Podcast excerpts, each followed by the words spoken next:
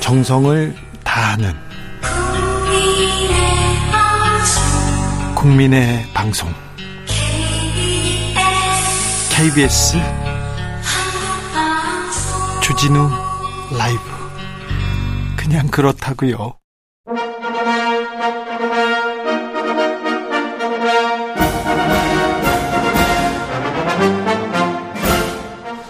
꽉 막힌 우리 정치의 맥과 혀를 시원하게 뚫어드립니다. 매주 수요일 김성태가 풀어줍니다. 정치의 맛. 꽉 막힌 전국 협치 전문 기술자 분쟁 조정 해결사 김성태 국민의힘 중앙위원회 상임의장 오셨습니다. 어서 오세요. 예, 안녕하세요. 김성태입니다. 네. 잘 지내시죠? 뭐 요즘 음. 집권당 뭐 국민의힘이 잘 지낸다 그러면은 그건 호사스러운 얘기죠. 아, 그렇습니까? 마음이 다 불편합니다. 항상 이렇게 겸손한 자세. 어, 윤석열 대통령 뭐 국민 지지도 지금 뭐 상당히 어려운 상황이고 알겠어요. 우리 당도 그런 실정이 아, 뭐 네네. 민주당 얘기 안 하시고 항상 어렵습니다. 이렇게 항상 이렇게 겸손. 항상 그 지역구원들 지역구 사람들 만나도 이렇게 이렇게 인사하시고 항상 아니, 아니, 그게 내려놓고 희생하고 그런다고 막 하시죠. 말은 네. 그렇습니다. 이게 이제 뭐 집권당일수록 더 국민들께 한없는 겸손한 모습. 예. 그건 내가 낸데 그러고 예. 권력의 완장찬 모습은 제일 싫어하는 게 대중들이고 민초 국민들이죠. 그렇죠. 오만하다.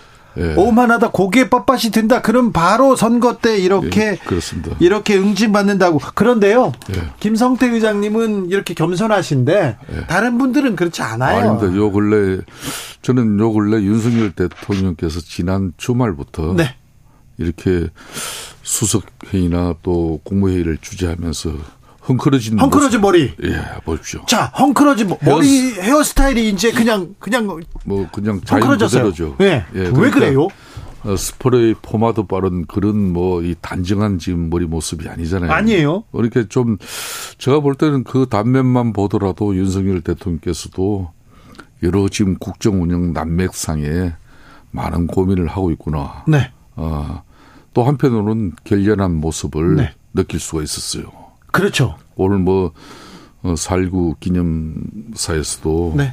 그 나온 이 민주주의에 역행하는 그런 부분에 대해서는 이제 싸워나가겠다. 네. 아, 물론 뭐 가짜 뉴스 허위 사실이 판치는 이 암담한 세상에 대한 어떻게 보면 한탄일 수도 있지만은 네. 이렇게 가다가는 대한민국이 망가지는 거죠. 네. 그렇잖아도 이제 뭐 진영 논리에서 이렇게 보수 진영이든 좌파 진보 진영이든 뭐 이렇게 해서 선이 쫙 그어져 가지고 이 국민 통합이라는 거는 이건 아예 뭐 기대도 못하는 그런 상황이 된 이 암울한 지금 대한민국 상황 네. 이걸 대통령으로서 얼마나 어, 힘들게 받아들이고 계십니까? 지난 토요일부터 헤어스타일이 바뀌었습니다. 이제 단정치 못 단정치 않다고 이렇게 하면 안 되는데 헝클어진 머리로 그대로 나오고 자연스러운 모습으로 그대로 나왔는데 예. 그때 불호령이 떨어지고 이대로는 안 된다는 그런 뭐 지시가 내렸습니까?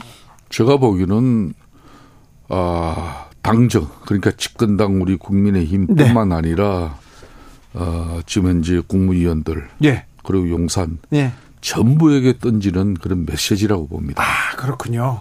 이런 걸 좀 우리가 다시 분발 쇄신하고 네. 아, 또 새로운 각오로 국정 운영에 전반적으로 다시 매진해야 되는 것이지. 네. 그건 국민들의 바램, 국민들의 목소리, 국민들이 뭘 원하는지 동문서답하는 행식의 그런 정치나 또 국가 정부의 정책이 이 난무하면은 네. 뭐 대통령에 대한 신뢰는 멀어질 수밖에 없으니까 지금 뭐 니네들 그렇게 해서는 안 된다는 저는 메시지라고 봐요. 알겠습니다. 아, 신발끈, 구두끈을 좀 조여매고 다시 뛰겠다, 이렇게 생각한다. 생- 좀 지켜보겠습니다. 예, 예. 네, 메시지가 그렇게 나오고 있군요. 자, 당은요. 예. 당에서도, 자, 정광훈 목사 관련된 당원들 나가라, 이렇게 얘기했는데, 이게 근데 실효성이 있습니까? 출당 강제로 이렇게 당신들 나가세요, 이거는 안 되잖아요. 아니 법적으로 단호한 의지를 보이는 거죠. 그래요? 어, 그러니까 이제 어, 법적으로 이중당적. 그러니까 이분들은 다 자일 대체로 자유통일당 네. 정강훈 목사가 만든 예, 당 예전에는 이름이 기독당이었습니다. 지금 다 자유통일당이었습니까? 그 당원들이에요. 네. 그분들이 왜 남해당 국민의힘에 또 이중 당원으로 가입해가지고 네. 어, 전당대회라든지 또 최고위원 선출 또 또 당의 중요한 의사 결정에까지 참여해서 네. 자기네들의 목소리를 키우려고 하는 이 행위는 맞지 않은 거죠. 그렇기 때문에 예, 이중당적은 지금 현재 현행법에 금지되고 있고 또 해당 법령을 위반하면은 이건 처벌되는 거예요. 이걸 우리 국민의힘 지도부가 명확하게 이제 하면 되는 겁니다. 그래요. 예. 정광훈 리스크 이제 끊어낼 수 있다. 끊어내겠다. 끌어내야죠. 정광훈 목사가요. 아, 자, 아니, 국민의 그런 거고 정치 하려면은 네. 당신이 만든 자유통일당에서 해라. 네. 왜 국민의힘 말이야 끌고 들어가느냐? 동에 업고 끌고 들어가서 네. 마치 거구의 목소리가 우리 국민의힘을 다 좌지우지하는 것처럼 비춰지는 거 대단히 잘못된 거죠.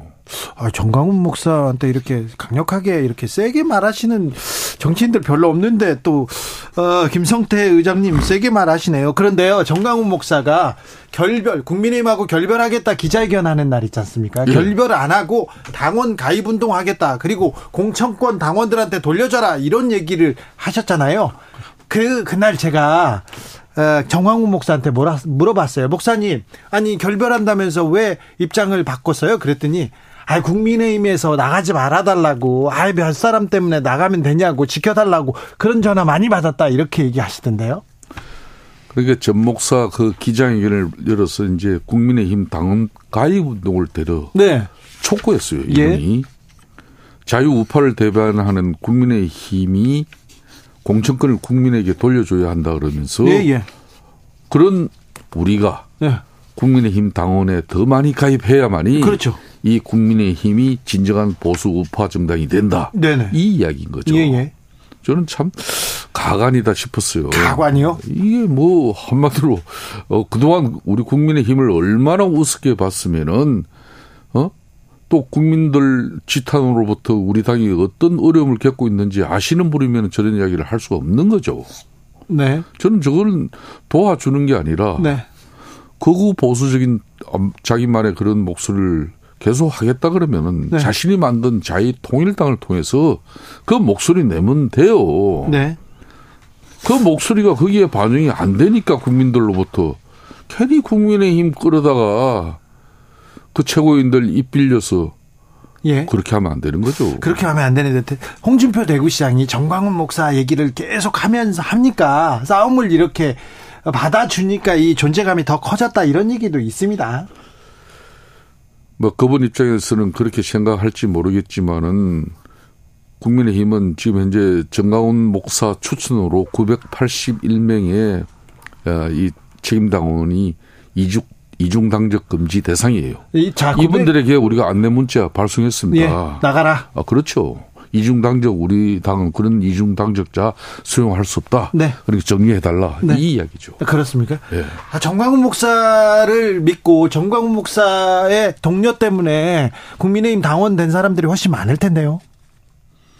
2000년대 초반부터 국민의힘 그러니까 보수당의 당적을 갖고 직접 이 그 국회의원들한테 당협위원장들한테 그 목소리를 내야 된다. 이 정광훈 목사가 하던 얘기입니다. 뭐 그런 걸 지금 단호하게 처리하지 못한 과거에 네. 지도부에 이렇게 누가 있기 때문에 네. 오늘 저런 목소리가 저렇게 커, 커진 거 아닙니까? 알겠습니다. 지금부터라도 이건 늦었다 생각하지 말고 예. 전 목사와 관련성을 차단하기 위한 확실한 입장으로서 어, 우리 당이 건강한 보수 정당으로 새롭게 태어나는 그런 모습을 보여야 돼요. 정광훈 목사 이번 사건으로 이제 결별합니까? 저는 결별 완벽하게 할 수 있다고 보고 아, 있습니다. 이걸로 완벽해져요?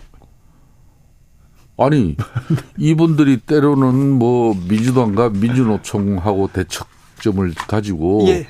뭐 집회 시위에 맞짱을 뜬다고 해서 예. 이분이 우리 우리 당으로서는 절대적으로 필요하다 그러면은 그것 때문에 이분들의 목소리를 우리 당이 일정 부분 국민들로 지탄을 받더라도 우리가 수용할 수밖에 없다 그러면은 우리 당도 그 나물의 그 밥이 되는 거죠. 아, 그래요. 음, 알겠습니다. 좀 리스크가 있더라도 네.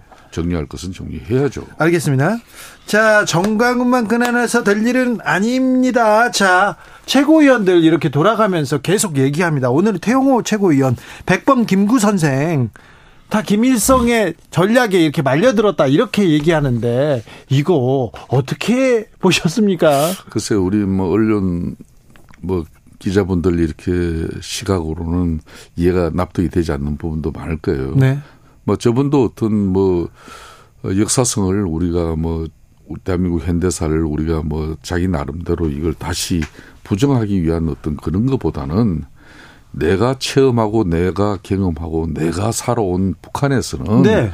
이렇게 음, 배웠다. 배웠다. 나 그걸 이렇게- 이야기하는 거예요. 그런데 그 북한에서 배운 걸 가지고 여기서 정부 여당에서 음. 그러면 안 되죠. 아, 그러니까 그렇게 이제 북한이 이걸 이용하고 도용하고 있으니까 네.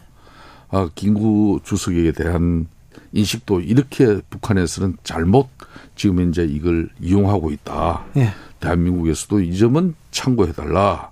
그렇게 하면서 본인도 이 첨예한 역사 인식에 대한 그런 국민들이 이분화되는 걸 또 뭐 정치인으로서는 그걸 그런 한 주장에 서면 안 되는 거죠. 그거 안 되잖아요. 네, 올바른 판단이 이루어질 수 있도록 객관적이고 균형적이고 어, 그런 상식적인 그런 역사관을 가져야죠. 최고위원 당번제 이런 얘기가 나와요. 국민의힘 최고위원들은 이 돌아가면서 계속 사고를 친다고 하는데 자 김재원 최고, 조수진 최고, 태영호 최고에 대한 어떤 좀 당의 지침은 있어야 될 것 같습니다.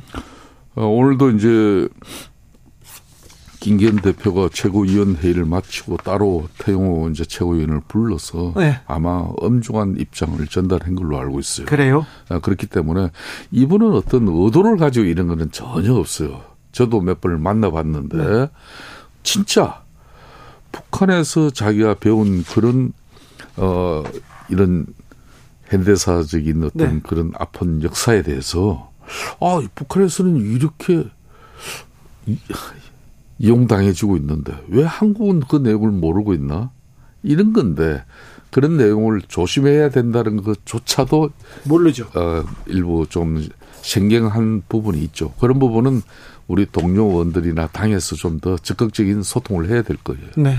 소, 태용 그 의원. 소통이 중요한 게 아니라 이거 북한에서 김일성 교육을 받은 그 정서로 그 내용을 가지고 대한민국 정치를 한다 이 부분에 대해서는 조금 우려하는 시각도 있습니다. 자 민주당 동봉투 파장 어디까지 갈까요? 민주당은 어떻게 해야 될까요? 어찌 보십니까? 그런데 예, 의장님 예, 자, 당대표 선거 때, 예. 그리고 당내 선거 때도 봉투 이렇게 오- 오갑니까? 또 거마비 주고, 밥값 주고 막 그렇습니까? 저희 국민의힘 같은 경우 옛날에 뭐 차떼기 정당에 그때 이해찬 당대표 체제 때 그때 전당대회 이후로는 사실상 이게 거의 없어져 버렸죠. 그리고 박이태 국민의힘 없어졌습니까? 예, 당시 박이태 네. 국회의장이 예? 아, 또 되는 과정 속에서 또 의원들에게 일부 금품을 살포한 행위로서 처벌을 받았지 않습니까? 네. 그 이후로 거의 국민의힘 같은 경우는 완벽하게 없어졌다고 봅니다. 제가 지난 대선 때도 작년에 네. 1년 전이지 않습니까? 그런 아, 중앙위 직능을 실질적으로 대선의 절반인 그 그렇죠. 선거를 제가 뭐좀 조직 단체들 다 이렇게 총괄하셨는데, 예, 근데 만나면 돈 주잖아요. 밥 과거에 먹이고. 같으면은 흔히 말하는 대선 자금이 예. 이렇게 뭐 정치 뭐 대선 때 일, 일정 부분 네. 근데 지난 부분 같은 경우는 단돈 10원도 이런 행위를 구경을 못했어요. 중앙당에서 돈 다 내려 보내지 않았습니까? 아, 중앙당도 국고지원권 해계 처리 용도가 있는 것이기 때문에 예. 전부 선거 캠프에서 언들 내지는 어. 의장님 지방에 어. 가서 다 단체들 그러니까- 만나고 그 사람들 다 만났잖아요. 다 그냥 밥 먹고. 개인 자비 부담입니다. 아이고, 의장님. 아니 그 거기서 만일 어느 지방에 가서 단체를 만나고 하는데 밥값 내면요. 네. 그게 나중에 다시 역풍을 맞고 그 하사를 맞는다는 걸 너무 잘 알아요. 예. 그래서 이 상당히 정치 의식이 이제 우리 일반 국민들이나 많은 직능 사회 단체들이 밖에 있어요. 그래서 예. 밥값은 에너블의 일로 하는 걸로 다 알고 있습니다. n분의 1로. 예, 그런데 이번에 민주당 이 지금 이제 돈봉투 사건은 전 네. 상당히 좀 바람직하지 않죠. 금액이 많고 적구를 떠나가지고 어, 이거는 좀 바람직하지 않고 지금 이재명 당 대표 입장에서는 상당히 곤혹스러운 일입니다.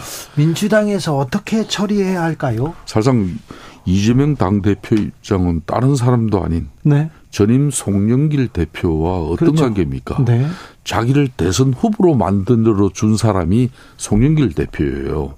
그 송대 송영길 대표의 지역구마저도 본인이 물러받으면서 어, 국회 입성을 완료했지 않습니까? 그런 송영길 대표를 만드는 과정에서 이게 빚어진 일이에요. 예. 그렇기 때문에 어, 이재명 입장에서는 상당히 고록스러울 수밖에 없는 상황이지만은 이거는 이재명 대표 입장에서 이거는 본인의 일로 판단해야 됩니다. 이건 어 송영길 전 당 대표의 문제다 생각하고 차일피일 해버리면은 본인이 더 큰 어, 위험에 처할 수밖에 없는 네. 거예요. 이재명 대표는 전임 대표 선거의 이- 일이기 때문에 그리고 그때 송영길 어, 전 대표가 이재명 계 이재명과 이렇게 묶인 사람도 아니기 때문에 그 그렇기 때문에 이 송영길 전 대표가 해결할 수 있도록 시간을 좀 줘야 된다 이런 얘기도 당내에는 있어요. 송영길 대표 혼자 지난번 2021년 민주당 진당대회를 네. 치렀다면은 그런 길을 가는 소가 웃을 일이죠. 이재명 아, 당시 후보와 예? 예. 대선 후보를 꿈꿨던 이재명 후보와 예. 송영길은 너무나 밀착된 관계였습니다. 아 2021년엔 안 그랬어요. 아, 그렇지 않습니까? 아니, 안 그랬는데. 이미 그 전부터 그걸 문파들이 얼마나 견제를 했습니까? 문재인 대통령 집권 세력들이 흔히 말하는 당시 주류들이 바로 그 분위기를 얼마나 견제를 했어요. 자, 그렇기 때문에 네. 지금 이 상황은 송영길 대표 입장에서 프랑스에 뭐 그렇게 뭐 물론 본인 나름대로 이런 여러 가지 뭐 유학 일정이 있지만은 네. 빨리 판단하고 귀국하셔 가지고 빨리 귀국하고. 그리고 이걸 맹맹백백하게 밝혀내야죠. 네. 이재명 대표는 어떻게 어떻게 해야 됩니까? 오늘도 뭐 많은 일간지뿐만 아니라 계속 뉴스를 통해서 나오고 있지만은 그 연길이 형이 많이 처리했더라. 예. 송영길 대표가 돈봉투를 직접 뿌린 상황, 정황 이런 내용들이 기사 지금 계속되고 있지 지금 않습니까? 녹취록에 나왔습니다. 그런데 네. 부분이 나와서 정확하게는 볼 수는 없으나 어떤 네. 내용인지는 모르겠으나 송영길 전 대표한테는 굉장히 곤혹스러운 내용입니다. 아 이걸 민주당 입장에서도 많은 언론이 보도를 하면서 이 엄청난 제1 입법 야당인 민주당이 오보를 쓰면 큰일 나는 걸 이 사람들 너무나 잘 알고 있습니다. 그렇기 때문에 네. 이거는 이재명 대표 입장에서도 본인의 사법 리스크뿐만 아니라 송영길 대표의 이런 당대표 돈봉투 사건까지 본인을 그걸 안고 가면은 이거는 한마디로 지옥에 떨어지는 그런 낭떠러지에 서는 결과가 됩니다. 예. 알겠습니다. 네. 몇 가지 더 물어볼 게 있어요. 예. 아, 주 69시간제도 이게 그, 어, 정부 여당에서 계속 추진하던 건데 이 주 69시간제도는 폐기됩니까? 노동 이슈는 어떻게 됩니까? 저는 이제 국민의힘 예. 특히 김기현 당대표 체제와 윤재욱 원내대표가 예.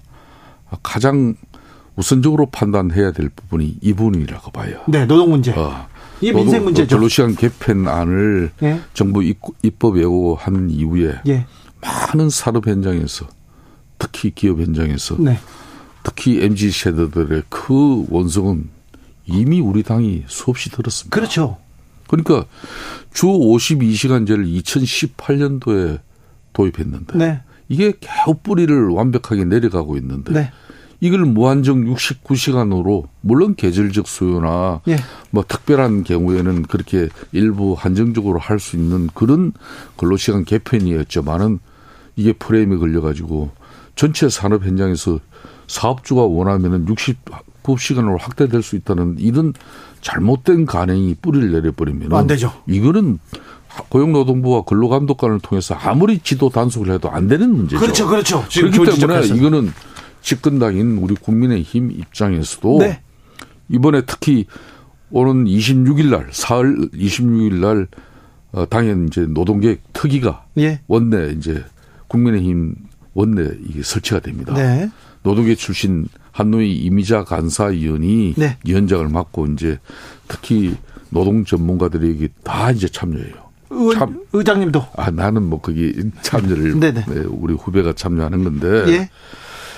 이 여기에는 노와 사 그리고 전문가 그룹으로부터 두세 명의 이런 자문위원을 위촉해서 다양한 의견을 수렴하게 될 겁니다. 의견 수렴해서 그렇게 주- 해서 네. 현장 방문도 하고 국민 목소리 직접 경청해서 네. 윤석열 정부에서 일방적으로 근로시간 개편하지 않겠다는 그런 약속은 이미 천명한 거나 마찬가지입니다. 아, 그렇기 일방적인 때문에 근로 시간 개편 없다. 지난번 입법 예고안된 정부안은 저는 그거는 이미 폐기됐습니까? 나는 반은 폐기됐다고 봅니다. 아, 네. 주 69시간 막 무리하게 노동 개혁 하- 그 근로 시간 개편하지 않는다. 밀어붙이지 않는다. 아 그러니까 이 이제 노동계획이라는 것도 지금 이제 윤석열 대통령께서 강, 강력하게 강조하고 계신 게 고용 세습 건절이지 않습니까? 예. 그리고 노조 회계 투명성 확보하는 거고, 그리고 산업 현장의 폭력 행위를 없애자는 네. 거고, 그리고 이제 마지막이 바로 이 근로시간 유연화예요. 네. 이런 노동교육의 핵심 과제를 어, 절대 뭐 윤석열 대통령과 또 정부 고용노동부가 일, 일방적으로 이거는 진행시킬 일이 아니죠. 알겠습니다. 사회적 대타협을 우리 국민의힘 원내에서 네. 노동계획 특위가 예. 이걸 중점적으로 가져가겠다는 자, 노동개혁 특위에서 노조 회계 장부 근로 뭐 뭐 뭐 조건 계승 뭐 이런 거 있지 않습니까? 네. 근로 여기 특위에서 얘기하면 되고 네. 대통령은 민생 챙기고 경제 챙기고 노동자 챙기고 그런 모습 보여야죠. 헤어스타일도 바꿨으니까. 그 순간 이제 어, 윤석열 대통령께서 사회적 약자 취약계층 네. 그런 노동자 장애인 이분들에 대한 애안과 고충을 네. 더 많이 챙겨야죠. 알겠습니다. 근로시간 막 늘리고 안, 안 그렇다고요? 아, 저는 여기서 명확하게 말씀드립니다. 당의 중인 요정으로서 윤석열 정부에서 근로 시간 개편을 통해서 일방적으로 네. 어, 지금 현재 주 52시간 이 체제를 무너뜨리는 일은 추호도 없을 것이라는 걸 저는 단호히 말씀드립니다. 잘 들었습니다. 김성태 국민의힘 중앙위원회 상임의장이었습니다. 감사합니다. 예, 감사합니다. 정치 피로, 사건 사고로 인한 피로, 고달픈 일상에서 오는 피로. 오늘 시사하셨습니까? 경험해 보세요. 들은 날과 안 들은 날의 차이. 여러분의 피로를 날려줄 저녁 한 끼 시사. 추진우 라이브.